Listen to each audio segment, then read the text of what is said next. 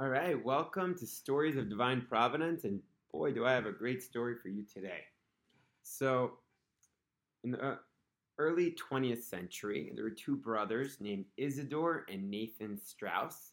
Of course, they were both Jewish, and they were quite rich and some of the most respected, most famous people in all of America. They owned A&S and Macy's, which made them multimillionaires and uh, both were huge philanthropists.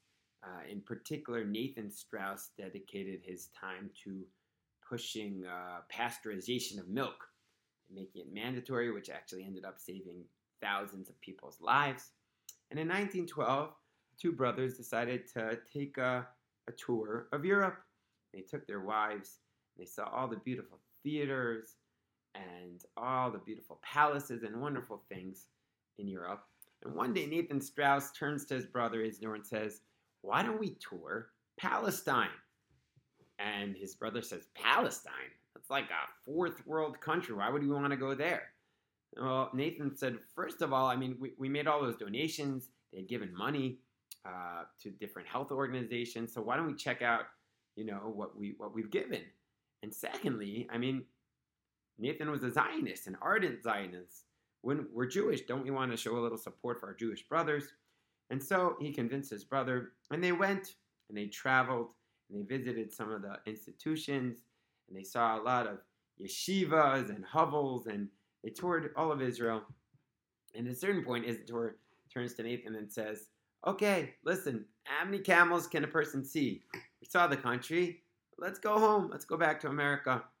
But Nathan he just felt deep inside that there was more to see, more to help, more to do.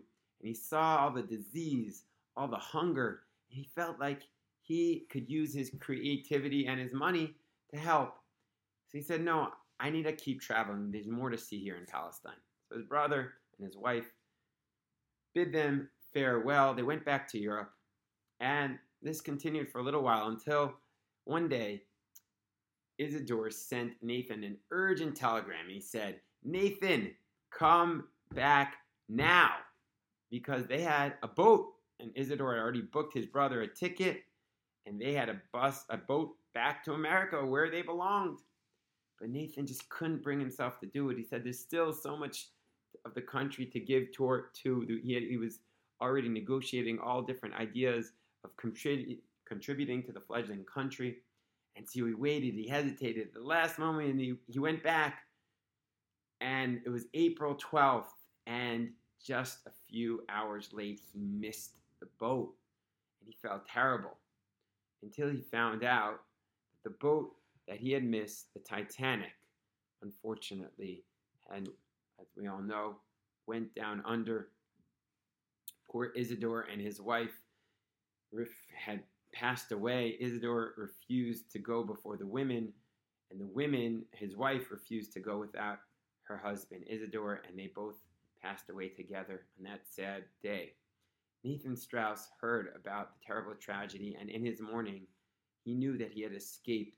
He had escaped the brush with death, and he went back, running through Palestine, through Israel, with more vigor, with more zeal, with more ideas, breakneck speed, giving and giving and giving.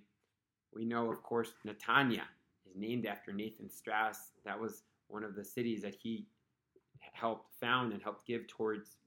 And I have the merit to every Shabbat go on the Nathan Strauss roof in the old city of Jerusalem, which was donated by Nathan Strauss so that Jews could have access to go to the Western Wall. It wasn't always so safe. It was also a soup kitchen where both Jews and Arabs could, who were impoverished, could eat. And um, amazingly, to this day, it's used as a place of kindness, of chesed. The Kotel gives out kiddush. If you've ever gone up for the kiddush, they give out a lot of good kugel and pickles and a lot of lachaims. And on Shabbat mornings, I get to hang out there and share divrei Torah and sometimes give some extra lachaims and kugels at the, and, and some words of Torah. And I love to tell people this story that this place was given by Nathan Strauss, the man whose name is Nun Tough Nun, to give the man who knew that by giving you get the man whose life was saved through giving and who gave his life to giving towards the land of Israel. So the next time we have an opportunity to give, we should know that that is actually what's giving us life, and that's what's giving us joy. So may Nathan Strauss' memory be blessed, and may we be blessed to always be givers. Have a beautiful day.